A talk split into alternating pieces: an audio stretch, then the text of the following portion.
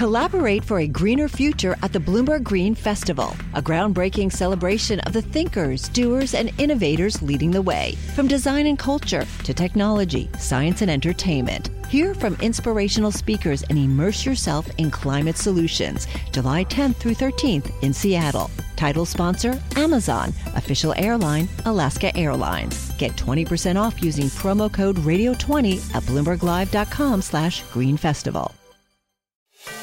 Welcome to the Bloomberg Markets Podcast. I'm Paul Sweeney alongside my co host, Matt Miller. Every business day, we bring you interviews from CEOs, market pros, and Bloomberg experts, along with essential market moving news. Find the Bloomberg Markets Podcast on Apple Podcasts or wherever you listen to podcasts and at Bloomberg.com slash podcast. Now, we want to talk about the restaurant business with Vlad Rikhter. He's the CEO of Zenput. If you run a large restaurant chain, you already know what the company does. It's a platform used by huge names Domino's, Papa John's, uh, KFC, Five Guys, Chipotle, etc.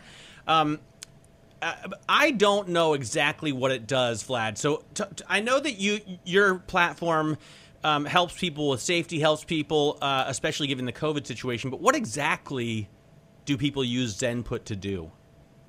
Yeah, of course. Uh, thanks for having us on. So our customers use Zenput to make sure that every time you walk into one of their locations, the food and dining experience is great.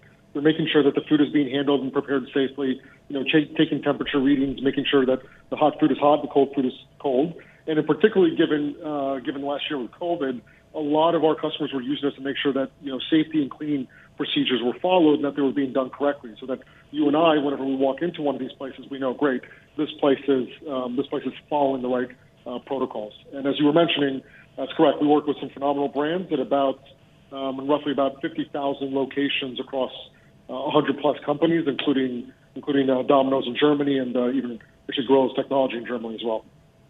So, Vlad, you know, you walk past almost any restaurant here in the states, whether it's a you know a, a part of a national chain like a Papa John's or Chipotle, or you know an ind- independently owned restaurant almost everyone has a help wanted sign in the window here.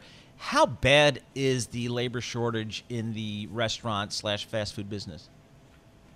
Yeah, look, it's, it's it's challenging right now. You know, there's a, there was a comment that we heard from our customers starting a couple months ago that said we felt like we just got out of one pandemic and we're getting into another one. Right, that, that, that one being the labor shortage. Look, it's um, it's uh, it's challenging without a doubt. I think early on you had uh, a shortage of people that didn't want to go back. They were worried about you know, I don't want to get sick of it. Uh, I don't want to get uh, COVID potentially from somebody else in the workplace, and so they bowed out of it. Um, that's now fading a bit with vaccination uh, vaccinations. Obviously, where uh, where they are today in terms of how many people are getting them. Um, two, you're having a lot of people just kind of question the, the the type of work that they want to be doing. All of a sudden, they said, "Well, hold on, I've been doing this for five or ten years, and maybe I don't want to do this anymore. Maybe I want to switch jobs and go into a different career." And I think that the third piece of it, uh, a little bit, and it kind of varies on the state and city, is some of the, benefit, the temporary benefits that we have uh, from the government that are coming in that are also, um, you know, providing some some uh, money to these individuals. And so the customers that we talk to on a regular basis are getting real creative, right? They're handing out money just to even get people walk in the door for an application. Fifty dollars just to interview. Five hundred dollars um, on your first paycheck if you start within two to three weeks, and another five hundred dollars to anyone else that would recommend someone. So um, it's challenging uh, for sure. So does this get sorted in the next couple of months? We know those unemployment benefits run out in September, and I, I realize you know there are other aspects to this, but once those are done and people have gone through savings, you'd assume they're going to want to go back and get fifty dollars for an interview and five hundred dollars um, to start off. Yeah, I'm actually considering doing some interviews later today to get 50 bucks. Um, I, I, I think I, I think as a whole, you're probably going to see that uh, exactly what you said. T- towards maybe, you know, my our best guess is uh, maybe towards the uh, end of the summer or beginning of the fall. At some point, we start to hit some level of normality, and I think maybe people start to kind of fade a little bit uh, out of the pandemic. To your point, the, the benefits start to run out. Um, all of a sudden, jobs might be a little bit harder to come by, right? Because some of these places might uh, might start finding the, the people that they need, and people start to settle in into certain environments.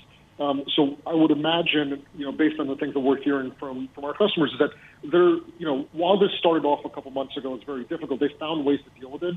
Um, a lot of it usually has to deal with technology. How do you invest in technology to basically make the people that do have at the store uh, and at the restaurant a lot more efficient? They can get more done this way. And so they're trying to find ways to uh, to increase that so that hopefully by the time people do come back, you know, and they're, and they're fully staffed, they're rocking and rolling, you know, uh, on all cylinders. Vlad, 30 seconds. Is there a chicken wing shortage out there? yeah, a little bit. These uh, these these chicken uh, these chicken wars have gotten very serious. Um, uh, I, I think the uh, you know everyone's pushing into chicken sandwiches, into chicken wings. Obviously, Wingstop did a phenomenal job during the pandemic, but uh, the most interesting piece is uh, as prices have gone up on uh, on chicken. I think Wingstop came out a couple weeks ago with their now Thigh Stop uh, uh, brand that's delivery only. They're buying whole chickens, trying to get a lower price for the chicken, and then they're now right. uh, selling a big chunk of it off in some other way. But that's uh, should be good. Listen, uh, chicken from a lot of these places is pretty solid, so it's uh, we benefit as consumers from these chicken wars. All right, Vlad. Thank you so much. We appreciate it, Vlad uh, Rikhter, CEO of Zenput, giving us. Uh, kind of the overview of what's going on on the restaurant business, fast food business. Obviously, the demand picking up dramatically. Uh, supply side, particularly on the labor, a little bit challenge here as they uh, deal with the rebound. Success is more than the final destination. It's a path you take one step at a time. It's discipline, it's teamwork, and it's the drive and passion inside of us that comes before all recognition. It's what Stifel's been doing for over 130 years. Quietly, yet strategically, Stifel has become one of the fastest growing wealth management and investment banking firms in the country. Our financial advisors go beyond traditional wealth management to provide clients with direct access to one of the industry's largest equity research franchises and a leading middle market investment bank because success is the drive it takes to keep climbing, the passion to keep investing, the best of each of us made better by the best in all of us. And that is where success meets success. Start your journey at stifel.com. That's S T I F E L.com. Stifel Nicolaus and Company Incorporated, member SIPC and NYSE. Right now, I want to get into um, crypto and DeFi and everything uh, surrounding it. Divya Balji joins us, senior editor at Bloomberg News, to talk to us about what's happened here. I guess you know, as we broke down um, Divya below 30,000, a lot of people took that as a technical time to buy in and did so. Now we bounced back up um, 12% from that level. What's what's the state of crypto currently? Uh, at this point, it's up about it's up to about thirty four thousand for Bitcoin specifically. You know, even stocks that slumped yesterday, crypto linked stocks that slumped yesterday have sort of quickly reversed. Um, today, they're mostly all in the green. You know, MicroStrategy, which obviously was a huge focus for a lot of investors yesterday because, you know, they've been making a bullish bet on Bitcoin, um, is also back up today. So overall, you know, I don't want to say it was a bit of a blip yesterday because that was a huge loss um, for a decent amount of time there. But you know, I also don't want. I also just you know, it's not exactly surprising that you know to see the type of volatile ride that Bitcoin and crypto stocks have. Yeah, that's kind of where I want to go, Divya. The volatility associated with crypto, in particular Bitcoin. For some naysayers, for some uh, folks that look at this, they say, you know, it, the volatility is just too great for this to be a real asset class. Um, what are you hearing?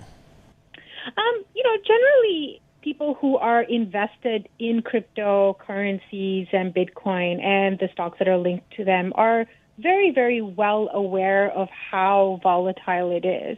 And, you know, from people that we've spoken to, generally what they say is as much as it goes down, there's a chance of it going back up and even higher. So, you know, they seem to be very well versed or, or knowledgeable in the land of crypto and, and seem to be generally, or at least the bulls are sticking to their guns and believe that, you know, this is the place to be, whether it's volatile or not. If you can stomach it, you know, stay because you can potentially make money off of it.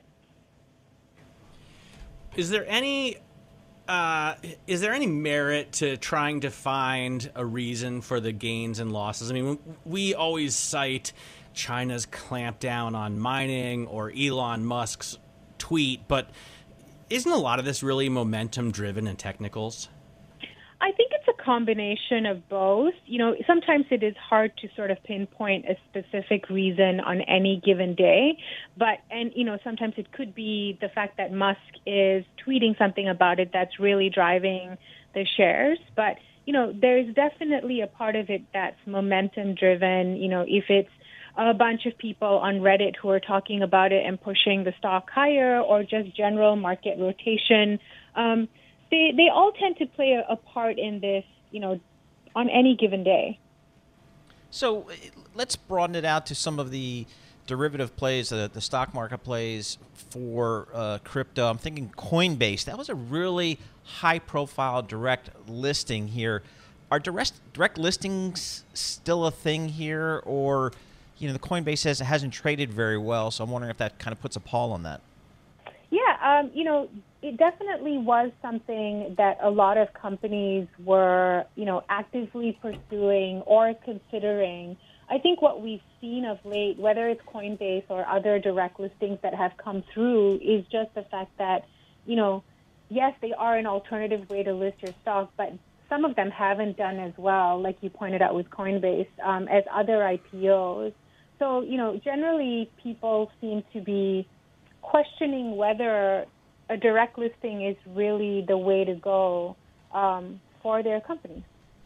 All right, we really appreciate it. Divya Balji, senior editor, Bloomberg News, joining us on the phone, talking all things crypto. Again, Bitcoin up about 2.8% today, pushing up close to 34,000. A big reversal from when it broke below a technical support level of 30,000. We'll have more coming up.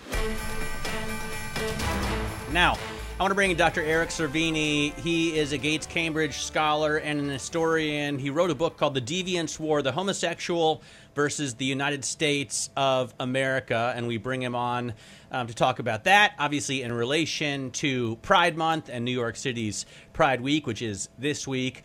Um, Doctor, thanks so much for joining us. Um, we have strewn around the office a number of different uh, pride flags and pins, and you know, uh, here at Bloomberg, obviously, um, we're we're very aware of the situation. I think in New York City as well, people are. Is it nationally as uh, as as as um, uh, visible as it is on the coasts? I think so, and thanks for having me. You know, Pride goes back uh, more than 50 years now, and it started out as, as a protest and as a uh, reaction to police violence at the Stonewall Inn in, in New York City. But it's really from that moment has grown all across the country and all across the world. You see rainbow flags, uh, not just on, on logos and not just in parades, but in, in houses and schools all across the entire world. And it's come to mean uh, a symbol for equality. And I think that's something that uh, you'll start to see grow even more in the future. All right. Well, the the folks in Washington, our friends in Washington in Congress, uh, are I guess there's the Equality Act, which is going back and forth. Give us a status of what is the Equality Act, what does it seek to do, and kind of where are we in terms of the discussion in Washington? Sure. Well, until last year, there was no federal protections for anyone who was LGBTQ plus uh, when it came to employment, when it came into housing, uh, public spaces or services. And there was a very important Supreme Court decision last year, uh, Bostock versus Clayton County, which, for the first time, the Supreme Court said that actually the Civil Rights Act of 1964 uh, protects uh, queer folks in this country. The problem is, uh, according to which administration is currently in power, currently uh, President Biden issued an executive order saying he was going to interpret that to mean that it applied to all sorts of different uh, areas where discrimination should be prohibited. So, education, housing, and healthcare. But the problem is, at any point, if we had a different administration in office who interpreted that Supreme Court case differently, uh, then very easily those protections that we currently have uh, could be stripped. So, what the Equality Act would do is codify and make very explicit that Supreme Court decision to ensure that this is a permanent protection uh, for a, a very large and growing minority in our country. Is at some point has the movement shifted the zeitgeist of it from a gay rights movement to really a, just a general political movement because it's not just lesbians, gays, and bisexuals. There are many, many more letters and numbers now in, uh, involved, and it's not just the rainbow flag. I read today there are 30 different rainbow flags. Um, is it at some point just a political dogma? Well, I think it's just a, a, a community of folks who don't identify as straight or cisgender, meaning you're this, you identify as the same way you were assigned at birth. Uh, and so there are so many different gender identities, and this goes back thousands of years. What's new isn't uh, the concept of being non-binary or not being male or female. What's new is that binary itself. And so what you're starting to see is people realizing that, especially younger folks, that there are so many different varieties of humanity. And that's true not just among straight people, but within the queer community as well. There's so much diversity uh, contained within that one rainbow flag. In fact, it's changing. And 30 rainbow flags. Right? Sure, absolutely. 30. Absolutely. I, I read today that there's an asexual flag as well. I mean, there's it's it's almost like everyone except for a small group is contained into into the in the movement. Right. Well, at the end of the day, you look at our Congress and you see uh, a very small group is running our country. It's uh, it's white, cisgender, uh, straight men, and you know eh, there should be flags for everyone else because given how uh, ubiquitous we are, we should be also in power. We should also have representation in media. So I think that's why those flags are, are so important because, you, as you mentioned, there is a disparity between who is actually in power, who has the wealth, and then who actually constitutes this country. All right, Eric, thank you so much for joining us. We really appreciate uh, your time. Dr. Eric Cervini, Gates Cambridge scholar and historian, also author of the book The Deviant's War, The Homosexual versus the United States of America. And, and you're right, Matt, the flag is, it seems to be growing and growing and growing as more and more uh, people, you know, uh, look to have their positions aired and, rep- and be, you know, fairly represented. So uh, it's an issue that is important. And as, you know, Eric was saying, our, uh, the folks down in Congress are – you know, looking at a lot of these issues as well from a legislative perspective, um, and certainly for the Biden campaign, kind of a, a, a important issue. Hi, I'm Ron Kruszewski, Chairman and CEO of Stifel. Financial advisors. If you're not growing your practice, you're losing market share. Stifel is a growing entrepreneurial, advisor centric firm built for successful advisors like you. Imagine having the resources of the largest wirehouses and the support of the boutique shops, but none of the bureaucracy to get in the way of you serving your clients. At Stifel, it's your business, your book, your clients. I always tell the advisors we're recruiting, I want you to come to Stifel and double or triple your business. Most of them laugh and shake their heads, but I'm serious. Don't take it from me, take it from Stifel's number one finish in JD Power's 2023 U.S. Financial Advisor Satisfaction Study. So there's a reason why 148 financial advisors joined Stifel last year. Come join us and find out why Stifel is the firm where success meets success. Visit www.choosestifel.com. Stifel Nicolaus and Company Incorporated, member SIPC and NYSE. All right, let's talk technology, particularly artificial intelligence, and how it's transforming the financial services business. For that, we bring in Lisa Chai. She's a senior research analyst for ROBO Global. Lisa, thanks so much for joining us here. I, am probably fairly representative of some people or a lot of people that during the pandemic, I found myself doing a lot more uh, digital banking, a lot more banking on my phone. Talk to us how the financial services industry is adapting. How well is it adapting to technology? Um, yes, thanks for having me. Um, so I've been following the fintech industry for a while now, and, and and it has really evolved. Probably in the past decade, has really seen a lot of advancement, and obviously with the pandemic has accelerated um, all the activities around e-commerce. And just like you, I've also been home and been doing a lot more online shopping and a lot more of the kind of the touchless payment system, right? So some of these dynamics that we're seeing and experiencing today um, is due to all the digitization that we're seeing and growth of IoT devices. That definitely had a lot to do with it. Um, I think 10 years ago, we had just about a third of the world that were internet users. And now almost two thirds of the world has access to some type of internet. So, and, and on top of that, I think technologies around cloud services, um, combined with uh, advanced compute power has really accelerated. So So definitely the financial industry has seen real tremendous progress in terms of innovation. And I think we're just at the tip of the iceberg on what's to come. Talk to us. I mean, I, I often wonder, as I, you know, here in Midtown Manhattan, there's still a lot of bank branches around, and I'm wondering what's the future of a branch, a commercial bank branch, because I can't even recall the last time I went in one. Right. I think um, definitely the we've all received our. If you had a credit card, we all received that touchless um, credit cards in the mail in the past six months or so. Finally, and finally, I got, I got a few exactly. Um, I think the the younger generation, the millennials, definitely feel much more com- comfortable using their apps to do their banking, and you saw the growth of um, institutions like Robinhood, right? And and you got companies like Coinbase coming out, and yeah. and that that ease of use platform and the apps have really um, kind of dominated um, some of the usage and, and mind share. So definitely the banks and credit card providers are kind of scrambling at the moment, trying to find some innovative solutions and really adapting to the world. Um, and I think that definitely we're seeing a combination of the the cloud and compute power and the adoption of AI that's really making the experience for the consumer a lot more user friendly. And I think we're going to see a lot more innovations around that.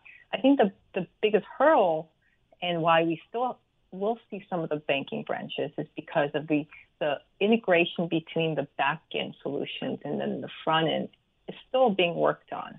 And that's still, um, I think we're going to see a lot of um, spending around that. Um, but I think that the industry is really um, embracing technology to offer that integration from the back-end solutions and the front end. And you're seeing lots of progress. You probably don't really feel it on a day-to-day basis, but believe it or not, um, AI is is just at the forefront of everything that we're doing. So when you're banking, whether you're talking about your credit card transactions or actually transferring uh, money into different payment systems. Like there's the wallets, right? Venmo, um, Cash App, Square. We just have so many options now, and you could also trade, you know, equities and, and bitcoins with our our banking, and then at the same time you get a credit card and a debit card. So you're seeing this integration of these um, solutions happening, and at the at the same time um, I'm very concerned as a tech analyst to see what are the industry doing. Are they doing enough to to prevent fraud? Yeah. And what type of data are they collecting? And are we going to have this world where every transaction that we're um, making, um, where it's while it's going to be personalized type of transaction solutions that's going to be coming to us, but in terms of marketing, are we going to get flooded, right, Right. with marketing, you know, whether it's a spam or alert notification through our text. It's really, it's we're coming at a level where we're where industry is really embracing technology, but are they going to be smart and be thoughtful in how they're going to use our data? I mean, just So- riding just riding the New York City subway in my lifetime, I've gone from using the tokens um, to then swiping the Metro card, and now I just tap my iPhone to the turnstile, and boom, I'm in. So that's the good news. The bad news is, I think the MTA knows where I'm going at all times now, and that's a little scary. So it kind of goes to your point of uh, security. Are there are there are there some companies that are focusing on that? Yes, definitely. Um, there are many companies that are, whether private or public, that's really helping with the either cybersecurity type of solutions or data protection and also fraud prevention. So right now, um, AI can figure out whether um, you uh, cannot be definitely in two places at once. So it's, it's basically where there, it's AI is analyzing the billions of transactions that are occurring each day. So um, while the financial service industry has been using AI probably for the last 10 years or so, what we're seeing as disruption innovation is that uh, AI applications are really expanding at a, at a very quick level. So they're using predictive analytics to really improve the accuracy levels. And there's a lot of data around this where um, if you ever been in a store where your credit card is getting declined, it's a terrible experience. And, and the retail stores don't want to lose you as a customer. The banks don't want to lose you. But some of the data around it's really shocking that um, over 120 billion dollars a year of transaction, credit card transaction, um, is from false declines. and over a third of that customer stopped shopping at that retailer after being falsely declined. Mm. So that's that's a really shocking number. And according to Mastercard data, over 20% of customers also switch their bank after experiencing some type of fraud. So you're seeing companies like Fair Isaac that has um, whether it's credit, you know, kind of score monitoring system. Right. Um, services like FICO scores, and you got companies like Fiserv. They have solutions around this, and they've been using AI for probably the longest out of all the publicly traded companies out there um, because they have so much data. Right. But we're we're seeing um, um, these companies continue to adopt and and invest heavily in AI. Yep. So so to really improve the accuracy level. Yep. So I think I think that's that's very important. I think and I think that's very exciting. All right, Lisa, thank you so much for joining us. Fascinating stuff. Lisa Chai, senior research analyst at ROBO Global Technology overtaking or disrupting certainly the financial services industry like never before. Just look at all the apps you have on your iPhone. Thanks for listening to the Bloomberg Markets Podcast. You can subscribe and listen to interviews at Apple Podcasts or whatever podcast platform you prefer. I'm Matt Miller. I'm on Twitter at MattMiller1973. And I'm Paul Sweeney. I'm on Twitter at PT Sweeney. Before the podcast, you can always catch us worldwide at Bloomberg Radio. Collaborate for a greener future at the Bloomberg Green Festival, a groundbreaking celebration of the thinkers, doers, and innovators leading the way. From design and culture to technology, science, and entertainment. Hear from inspirational speakers and immerse yourself in climate solutions. July 10th through 13th in Seattle. Title sponsor Amazon. Official airline Alaska Airlines. Get 20% off using promo code Radio20 at BloombergLive.com slash Green Festival.